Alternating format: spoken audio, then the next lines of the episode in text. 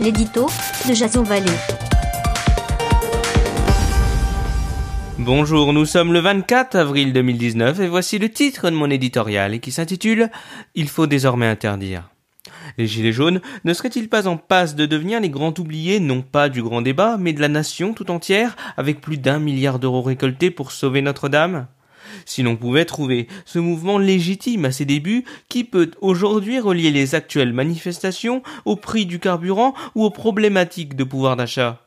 On se souvient des vitrines taguées d'inscriptions antisémites en février dernier à Paris et de la violente prise à partie du philosophe Alain Finkielkraut, sans oublier les récents propos scandaleux tenus envers les forces de l'ordre, je cite, suicidez-vous. À un moment, il faut savoir dire stop. Cinq mois que la capitale et la province vivent au rythme des appels des pseudo-leaders, tarifiés par les médias, et autres groupuscules d'extrême droite.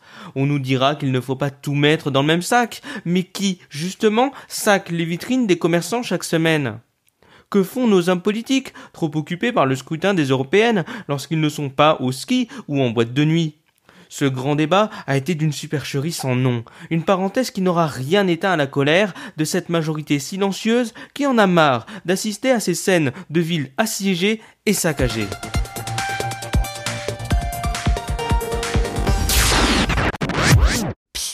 Avant de quitter le podcast, Edito, c'est aussi une application mobile, disponible sur l'App Store et le Google Play Store. Alors téléchargez-la sans plus attendre en cliquant sur le premier lien de la description. Et en plus, elle est gratuite.